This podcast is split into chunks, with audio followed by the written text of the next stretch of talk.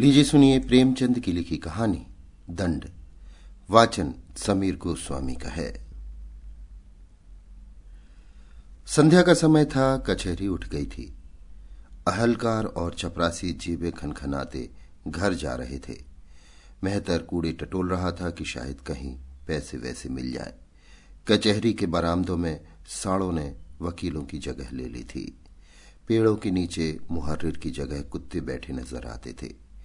इसी समय एक बूढ़ा आदमी फटे पुराने कपड़े पहने लाठी टेकता हुआ जंट साहब के बंगले पर पहुँचा और साइबान में खड़ा हो गया। जंट साहब का नाम था मिस्टर जी सिन्हा। अर्दली ने दूर ही से ललकारा। कौन साइबान में खड़ा है? क्या चाहता है? बूढ़ा, गरीब ब्राह्मण हूँ भैया, साहब से भेंट होगी? अर्दली, साहब तुम जैसों से नहीं मिला करते। बूढ़े ने लाठी पर अकड़ कर कहा, क्यों भाई? हम खड़े हैं या डाकू चोर हैं कि हमारे मुँह में कुछ लगा हुआ है? अर्दली, भीख मांगकर मुकदमा लड़ने आए हो, बूढ़ा। तो कोई पाप किया? अगर घर बेचकर मुकदमा नहीं लड़ते तो कुछ बुरा करते हैं? यहाँ तो मुकदमा लड़ते लड़ते उम्र बीत गई, लेकिन घर का पैसा नहीं खर्चा। मियाँ की जूती मियाँ का सिर करते हैं। दस भले मानसों से मांगकर एक को दे दिया, चलो छुट्टी हुई। गाँव भर नाम से कांपता है। किसी ने जरा भी टिरपिर की और मैंने अदालत में दावा दायर किया। अर्दली, किसी बड़े आदमी से पाला नहीं पड़ा अभी? बूढ़ा, अजी कितने ही बड़ों को बड़े घर भिजवा दिया। तुम हो किस फेर में? हाई कोर्ट तक जाता हूँ सीधा। कोई मेरे मुँह क्या आएगा बेचारा। गांठ से तो कौड़ी जाती नहीं, फिर डरे क्यों? जिसकी चीज़ पर दांत लगाए, अपना करके छोड़ा। सीधे न दिया तो अदालत में घसीट लाए और रगेद रगेद कर मारा। अपना क्या बिगड़ता है? तो साहब से इतला करते हो कि मैं ही पुकारूं? अर्दली ने देखा, ये आदमी यों ही टलने वाला नहीं तो जाकर साहब से उसकी इत्तला की। साहब ने हुलिया पूछा और खुश होकर कहा, फ़ौरन बुला लाओ। अर्दली, हुजूर बिल्कुल फटे हाल है। साहब, गुदड़ी ही में लाल होते हैं, जाकर भेज दो। मिस्टर सिन्हा अधेड़ आदमी थे। बहुत ही शांत, बहुत ही विचारशील, बहुत कम बातें करते थे। कठोरता और असभ्यता, जो शासन का अंग समझी जाती है, उनको छू भी नहीं गई थी। न्याय और दया के देवता मालूम होते थे। निगाह ऐसी बारीक पाई थी कि सूरत देखते ही आदमी को पहचान जाते थे। डील डॉल देवों का सा था और रंग आबनूस का सा। आराम कुर्सी पर लेटे हुए पैचवान पी रहे थे। बूढ़े ने जाकर सलाम किया। सिन्हा। तुम हो जगत पांडे। आओ बैठो। तुम्हारा मुकदमा तो बहुत ही कमज़ोर है। भले आदमी जाल भी करते ना बना। जगत, ऐसा ना कहें हुजूर, गरीब आदमी हूँ, मर जाऊँगा। सिन्हा, किसी वकील मुख्तार से सलाह भी न ले ली? जगत, अब तो सरकार की शरण में आया हूँ। सिन्हा सरकार क्या मिसिल बदल देंगे या नया कानून गढ़ेंगे? तुम गच्चा खा गए।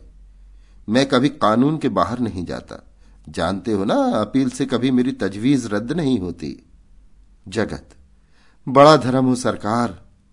सिन्हा के पैरों पर एक गिन्नियों की पोटली रखकर बोला, बड़ा दुखी हूँ सरकार। सिन्हा मुस्कुराकर बोले, यहाँ भी अपनी चालबाजी से नहीं चूकते, हा? निकालो अभी और। उससे प्यास नहीं बुझती। भला दहाई तो तुम पूरा करो। जगत। बहुत तंग हूँ दीन बंधु सिन्हा, डालो डालो, कमर में हाथ। भला कुछ मेरे नाम की लाज तो रखो। जगत, लुट जाऊँगा सरकार। सिन्हा, लुटे तुम्हारे दुश्मन जो इलाका बेचकर लड़ते हैं। तुम्हारे जजमानों का भगवान भला करे, तुम्हें किस बात की कमी है? मिस्टर सिन्हा इस मामले में जरा भी रियायत न करते थे। जगत ने देखा कि यहाँ काइयापन से काम न चलेगा तो चुपके से पाँच गिन्नियाँ और निकाली। लेकिन उन्हें मिस्टर सिन्हा के पैरों पर रखते समय उसकी आँखों से खून निकल आया। ये उसकी बरसों की कमाई थी। बरसों पेट काटकर, तन जलाकर, मन बांधकर, झूठी गवाहियाँ देकर उसने ये थाती संचय कर पाई थी। उसका हाथों से निकलना, प्राण निकलने से कम दुखदायी न था। जगत पांडे के चले जाने के बाद कोई नौ बजे रात को जंट साहब के बंगले पर एक तांगा आकर रुका और उस पर से पंडित सत्यदेव उतरे, जो राजा साहब शिवपुर के मुख्तार थे। मिस्टर सिन्हा ने मुस्कुराकर कहा, आप शायद अपने इलाके में गरीबों को न रहने देंगे। इतना जुल्म? सत्यदेव, गरीब परवर, ये कहिए कि गरीबों के मारे अब इलाके में रहना मुश्किल हो रहा है। आप जानते हैं, सीधी उंगली से घी नहीं निकलता। जमींदार को कुछ ना कुछ सख्ती करनी ही पड़ती है। मगर अब ये हाल है कि हमने जरा चू भी की तो उन्हीं गरीबों की त्योरियाँ बदल जाती हैं। सब मुफ़्त में ज़मीन जोतना चाहते हैं। लगान मांगिए तो फौजदारी का दावा करने को तैयार। अब इसी जगत पांडे को देखिए। गंगा कसम है हुजूर, सरासर झूठा दावा है। हुजूर से कोई बात छिपी तो रह नहीं सकती। अगर जगत पांडे ये मुकदमा जीत गया तो हमें बोरिया बंधना छोड़कर भागना पड़ेगा। अब हुजूर ही बसाएँ तो बच सकते हैं। राजा साहब ने हुजूर को सलाम कहा है और अर्ज़ की है कि इस मामले में जगत पांडे की ऐसी खबर ले कि वो भी याद करे। मिस्टर सिन्हा ने भवें सिकुड़कर कहा, कानून मेरे घर तो नहीं बनता। सत्यदेव, हुजूर आपके हाथ में सब कुछ है। ये कहकर गिन्नियों की एक गड्डी निकालकर मेज पर रख दी। मिस्टर सिन्हा ने गड्डी को आँखों से गिनकर कहा, इन्हें मेरी तरफ़ से राजा साहब की नज़र कर दीजिएगा। आखिर आप कोई वकील तो करेंगे ही, उसे क्या दीजिएगा? सत्यदेव। ये तो हुजूर के हाथ में है। जितनी ही पेशियाँ होंगी, उतना ही खर्च भी बढ़ेगा। सिन्हा, मैं चाहूँ तो महीनों लटका सकता हूँ। सत्यदेव, हा, इससे कौन इनकार कर सकता है? सिन्हा, पाँच पेशियाँ भी हुई तो आपके कम से कम एक हज़ार उड़ जाएँगे। आप यहाँ उसका आधा पूरा कर दीजिए तो एक पेशी में वारा का न्यारा हो जाए, आधी रकम बच जाए। सत्यदेव ने दस गिन्नी और निकालकर मेज पर रख दी और घमंड के साथ बोले, हुक्म हो तो राजा साहब से कह दू, आप इत्मीनान रखें, साहब की कृपा दृष्टि हो गई है। मिस्टर सिन्हा ने तीव्र स्वर में कहा, जी नहीं, ये कहने की ज़रूरत नहीं। मैं किसी शर्त पर यह रकम नहीं ले रहा हूँ। मैं करूँगा वही जो कानून की मंशा होगी। कानून के खिलाफ जौ भर भी नहीं जा सकता। ये मेरा उसूल है। आप लोग मेरी खातिर करते हैं, ये आपकी शराफत है। मैं उसे अपना दुश्मन समझूँगा जो मेरा ईमान खरीदना चाहे। मैं जो कुछ लेता हूँ, सच्चाई का इनाम समझ कर लेता हूँ। जगत पांडे को पूरा विश्वास था कि मेरी जीत होगी, लेकिन तजवीज सुनी तो होश उड़ गए, दावा खारिज हो गया। उस पर खर्च की चपत अलग। मेरे साथ ये चाल। अगर लाला साहब को इसका मज़ा न चखा दिया तो ब्राह्मण नहीं, है किस फेर में? सारा रौब भुला दूँगा। यहाँ गाढ़ी कमाई के रुपए हैं, कौन पचा सकता है? हाड़ फोड़ फोड़ कर निकलेंगे, द्वार पर सिर पटक पटक कर मर जाऊँगा। उसी दिन संध्या को जगत पांडे ने मिस्टर सिन्हा के बंगले के सामने आसन जमा दिया। वहाँ बरगद का घना वृक्ष था। मुकदमे वाले वहीं सत्तू चबेना खाते और दोपहरी उसी की छाह में काटते थे। जगत पांडे उनसे मिस्टर सिन्हा की दिल खोल कर निंदा करता। न कुछ खाता, न पीता, बस लोगों को अपनी राम कहानी सुनाया करता। जो सुनता वो जंट साहब को चार खोटी खरी कहता, आदमी नहीं, पिशाच है। इसे तो ऐसी जगह मारे जहाँ पानी न मिले। रुपए के रुपए लिए, ऊपर से खर्चे समेत डिक्री कर दी। यही करना था तो रुपए काहे को निकले थे? ये है हमारे भाई बंदों का हाल। ये अपने कहलाते हैं। इनसे तो अंग्रेज़ ही अच्छे। इस तरह की आलोचनाएँ दिन भर हुआ करती। जगत पांडे के आसपास आठों पहर जमघट लगा रहता। इस तरह चार दिन बीत गए और मिस्टर सिन्हा के कानों में भी बात पहुँची। अन्य रिश्वती कर्मचारियों की तरह वो भी हेकड़ आदमी थे। ऐसे निर्द्वंद रहते मानो उन्हें ये बीमारी छू तक नहीं गई है। जब वो कानून से जौ भर भी न टलते थे तो उन पर रिश्वत का संदेह हो ही क्यों कर सकता था? और कोई करता भी तो उसकी मानता कौन? ऐसे चतुर खिलाड़ी के विरुद्ध कोई जाप्ते की कार्यवाही कैसे होती? मिस्टर सिन्हा अपने अफसरों से भी खुशामद का व्यवहार न करते। इससे हुक्काम भी उनका बहुत आदर करते थे। मगर जगत पांडे ने वो मंत्र मारा था, जिसका उनके पास कोई उत्तर न था। ऐसे बांगड़ आदमी से आज तक उन्हें साबिका न पड़ा था। अपने नौकरों से पूछते, बुढ़ा क्या कर रहा है? नौकर लोग अपनापन जताने के लिए झूठ के पुल बाँध देते। हुजूर कहता था, भूत बनकर लगूँगा। मेरी वेदी बने तो सही। जिस दिन मरूँगा, उस दिन के सौ जगत पांडे होंगे। मिस्टर सिन्हा पक्के नास्तिक थे, लेकिन ये बातें सुन सुनकर सशंक हो जाते और उनकी पत्नी तो थर थर कांपने लगती। वो नौकरों से बार बार कहती, उससे जाकर पूछा क्या चाहता है? जितना रुपया चाहे ले ले, हमसे जो मांगे वो देंगे, बस यहाँ से चला जाए। लेकिन मिस्टर सिन्हा आदमियों को इशारे से मना कर देते थे। उन्हें अभी तक आशा थी कि भूख प्यास से व्याकुल होकर बुढ़ा चला जाएगा। इससे अधिक भय ये था कि जरा भी नरम पड़ा और नौकरों ने मुझे उल्लू बनाया। छठे दिन मालूम हुआ कि जगत पांडे अबोल हो गया है। उससे हिला तक नहीं जाता। चुपचाप पड़ा आकाश की ओर देख रहा है। शायद आज रात को दम निकल जाए। मिस्टर सिन्हा ने लंबी सांस ली और गहरी चिंता में डूब गए। पत्नी ने आँखों में आँसू भरकर आग्रहपूर्वक कहा, तुम्हें मेरे सिर की कसम, जाकर किसी तरह इस बला को टालो। बुढ़ा मर गया तो हम कहीं के ना रहेंगे। अब रुपए का मुँह मत देखो। दो चार हज़ार भी देने पड़े तो देकर उसे मनाओ। तुमको जाते शर्म आती हो तो मैं चली जाऊँ। सिन्हा, जाने का इरादा तो मैं कई दिन से कर रहा हूँ, लेकिन जब देखता हूँ वहाँ भीड़ लगी रहती है तो इससे हिम्मत नहीं पड़ती। सब आदमियों के सामने तो मुझसे ना जाया जाएगा। चाहे कितनी ही बड़ी आफत क्यों ना आ पड़े। तुम दो चार हज़ार की कहानी कहती हो, मैं दस पाँच हज़ार देने को तैयार हूँ, लेकिन वहाँ नहीं जा सकता। ना जाने किस बुरी साइद से मैंने इसके रुपए लिए। जानता कि ये इतना बड़ा फिसाद खड़ा करेगा तो फाटक में घुसने ही न देता। देखने से तो ऐसा सीधा मालूम होता था कि गऊ है। मैंने पहली बार आदमी पहचानने में धोखा खाया। पत्नी तो मैं ही चली जाऊँ?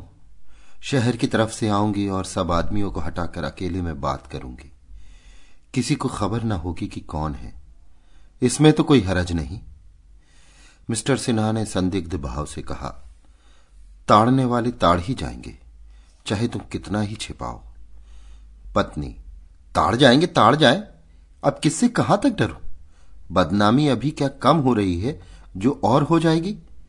सारी दुनिया जानती है कि तुमने रुपए लिए। यू ही कोई किसी पर प्राण नहीं देता। फिर अब व्यर्थ की ऐठ क्यों करो? मिस्टर सिन्हा अब मर्म वेदना को न दबा सके।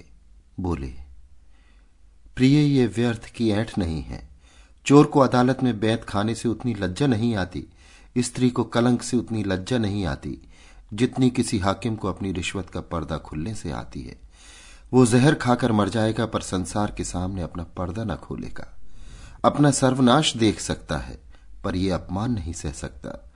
ज़िंदा खाल खींचने या कोहलू में पेरे जाने के सिवा और कोई स्थिति नहीं है जो उसे अपना अपराध स्वीकार करा सके।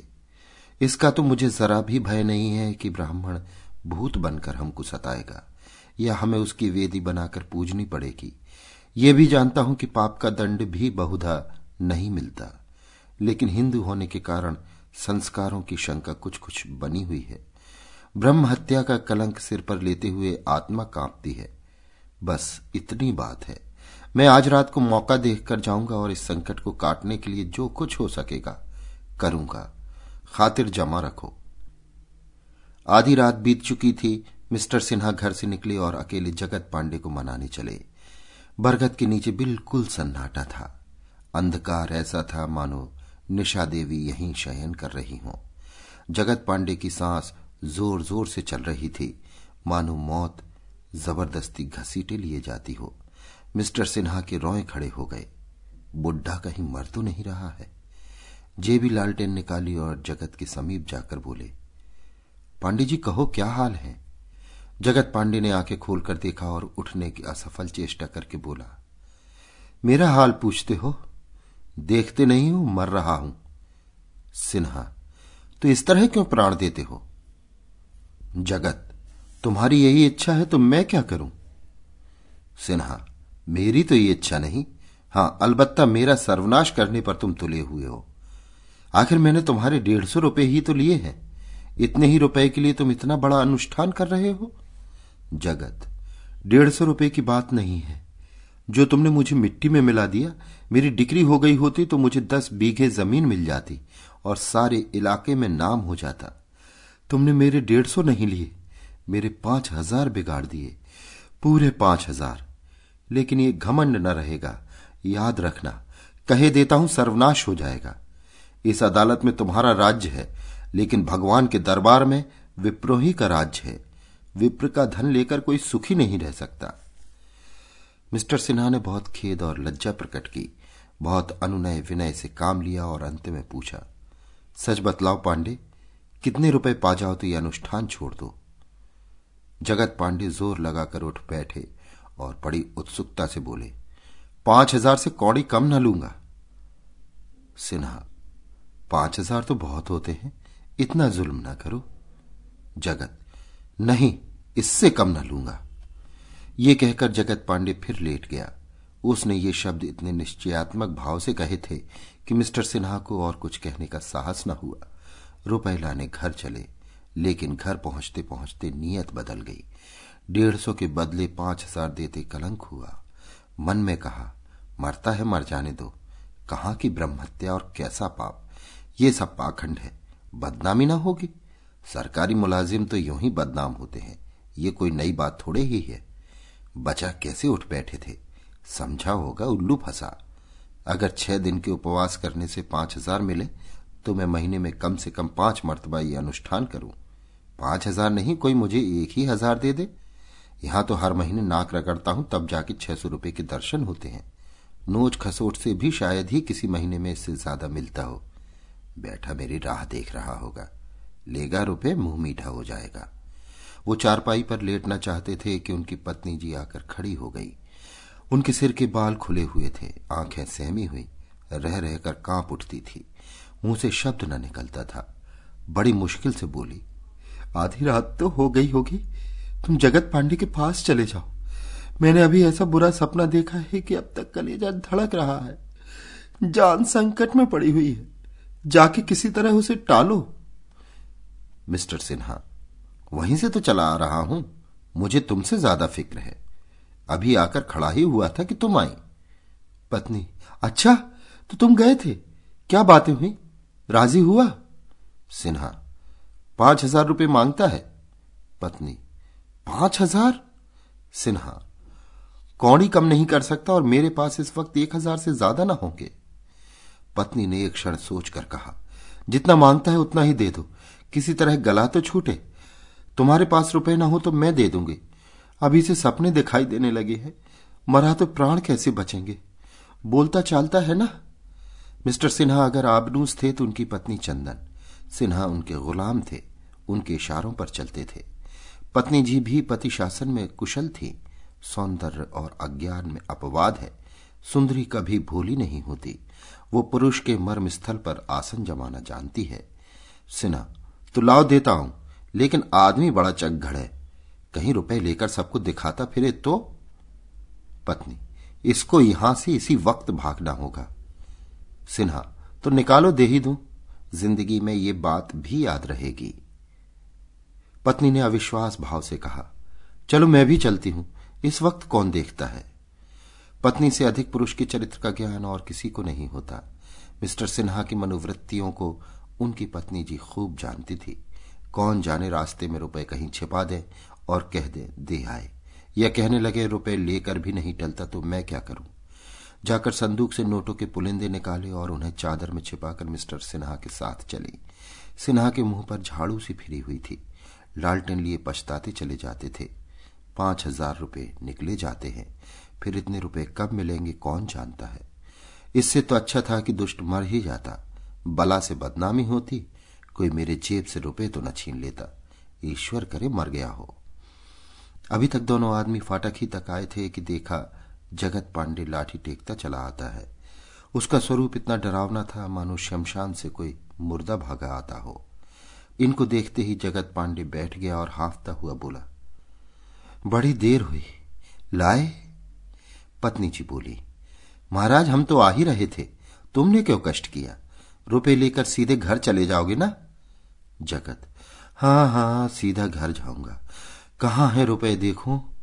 पत्नी जी ने नोटों का पुलंदा बाहर निकाला और लालटेन दिखाकर बोली, गिन लो, पूरे पाँच हज़ार रुपए हैं। पांडे ने पुलिंदा लिया और बैठकर उसे उलट पुलट कर देखने लगा। उसकी आँखें एक नए प्रकाश से चमकने लगी। हाथों में नोटों को तोलता हुआ बोला, पूरे पाँच हज़ार हैं? पत्नी, पूरे, गिन लो। जगत, पाँच हज़ार में दो टोकरी भर जाएगी। हाथों से बताकर बोला, इतने सारे हुए पाँच हज़ार? सिन्हा, क्या अब भी तुम्हें विश्वास नहीं आता? जगत, है, हैं, पूरे हैं। पूरे पाँच हज़ार। तो अब जाऊँ? भाग जाऊँ? ये कहकर वो पुलिंदा लिए कई कदम लड़खड़ाता हुआ चला, जैसे कोई शराबी, और तब धम से ज़मीन पर गिर पड़ा। मिस्टर सिन्हा लपक कर उसे उठाने दौड़े तो देखा उसकी आँखें पथरा गई हैं और मुख पीला पड़ गया है। बोले, पांडे? पांडे, क्या कहीं चोट आ गई? पांडे ने एक बार मुँह खोला, जैसे मरती हुई चिड़िया सिर लटकाकर चौंच खोल देती है। जीवन का अंतिम धागा भी टूट गया। ओठ खुले हुए थे और नोटों का पुलिंदा छाती पर रखा हुआ था। इतने में पत्नी जी भी आ पहुँची और शव को देखकर चौंक पड़ी। पत्नी, इसे क्या हो गया? सिन्हा, मर गया और क्या हो गया? पत्नी सिर पीट कर बोली, मर गया? हाय भगवान, अब कहाँ जाऊँ? ये कहकर वो बंगले की ओर बड़ी तेज़ी से चली। मिस्टर सिन्हा ने भी नोटों का पुलिंदा शव की छाती पर से उठा लिया और चले। पत्नी, ये रुपए अब क्या होंगे? सिन्हा, किसी धर्म कार्य में दे दूँगा। पत्नी, घर में मत रखना खबरदार। हे भगवान! दूसरे दिन सारे शहर में खबर मशहूर हो गई। जगत पांडे ने जंट साहब पर जान दे दी। उसका शव उठा तो हज़ारों आदमी साथ थे। मिस्टर सिन्हा को खुल्लम खुल्ला गालियाँ दी जा रही थी। संध्या समय मिस्टर सिन्हा कचहरी से आकर मन मारे बैठे थे कि नौकरों ने आकर कहा, सरकार हमको छुट्टी दी जाए, हमारा हिसाब कर दीजिए। हमारी बिरादरी के लोग धमकाते हैं कि तुम जंट साहब की नौकरी करोगे तो हुक्का पानी बंद हो जाएगा। सिन्हा ने झल्ला कर कहा, कौन धमकाता है? कहार किसका नाम बताएँ सरकार? सभी तो कह रहे हैं।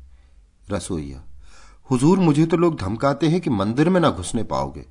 सिन्हा, एक महीने का नोटिस दिए बगैर तुम नहीं जा सकते। साइस हुजूर बिरादरी से बिगाड़ करके हम लोग कहाँ जाएँगे? हमारा आज से इस्तीफा है। हिसाब जब चाहे कर दीजिएगा। मिस्टर सिन्हा ने बहुत धमकाया, फिर दिलासा देने लगे। लेकिन नौकरों ने एक ना सुनी। आध घंटे के अंदर सबों ने अपना अपना रास्ता लिया। मिस्टर सिन्हा दांत पीस कर रह गए, लेकिन हाकिमों का काम कब रुकता है? उन्होंने उसी वक्त कोतवाल को खबर कर दी कि कई आदमी बेगार में पकड़ आए। काम चल निकला। उसी दिन से मिस्टर सिन्हा और हिंदू समाज में खींचतान शुरू हुई। धोबी ने कपड़े धोना बंद कर दिया।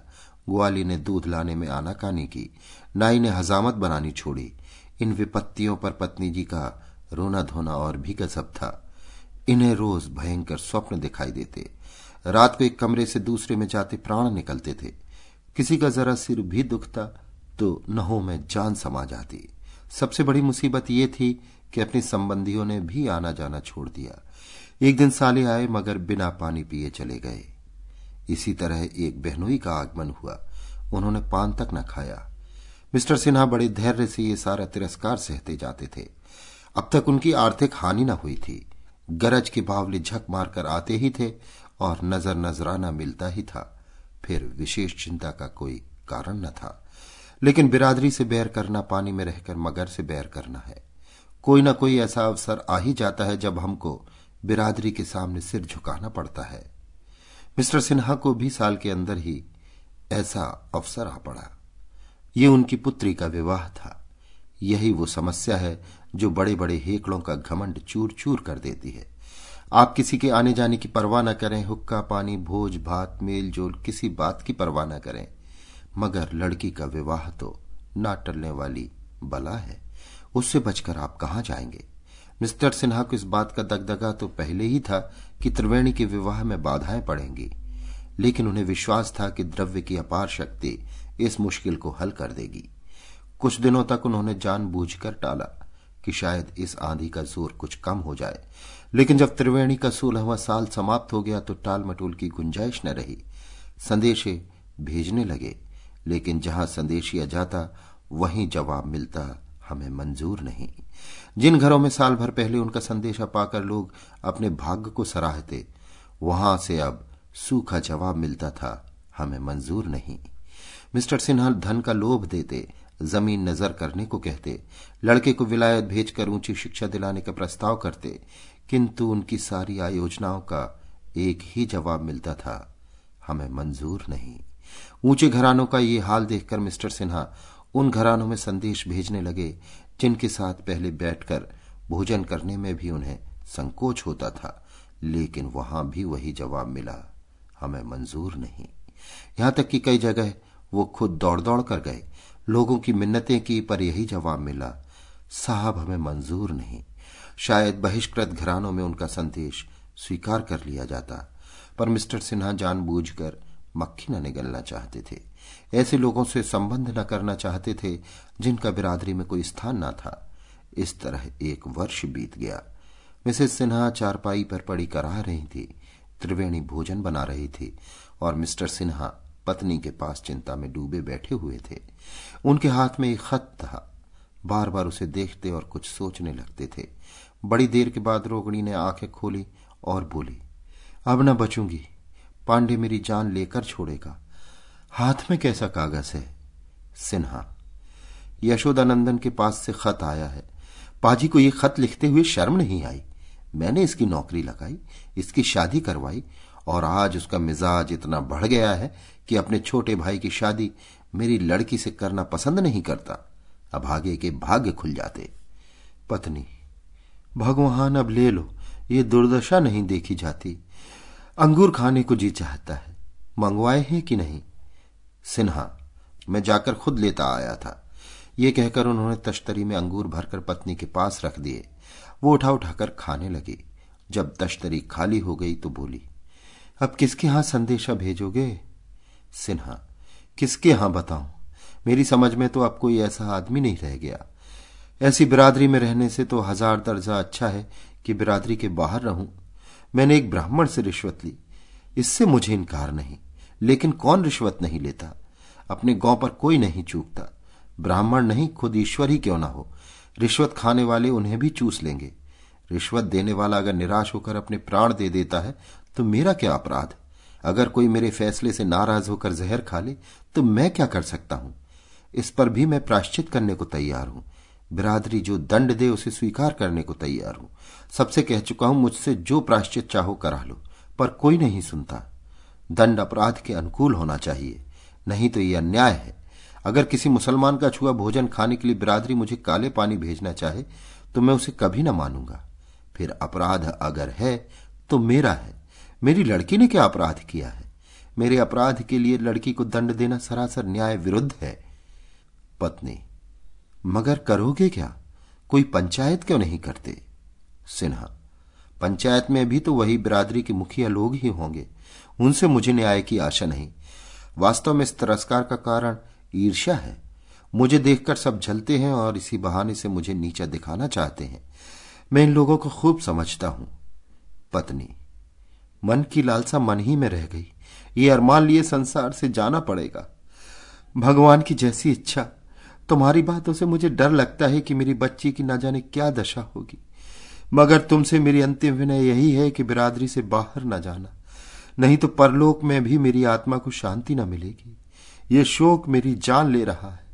हाय, बच्ची पर न जाने क्या विपत्ति आने वाली है।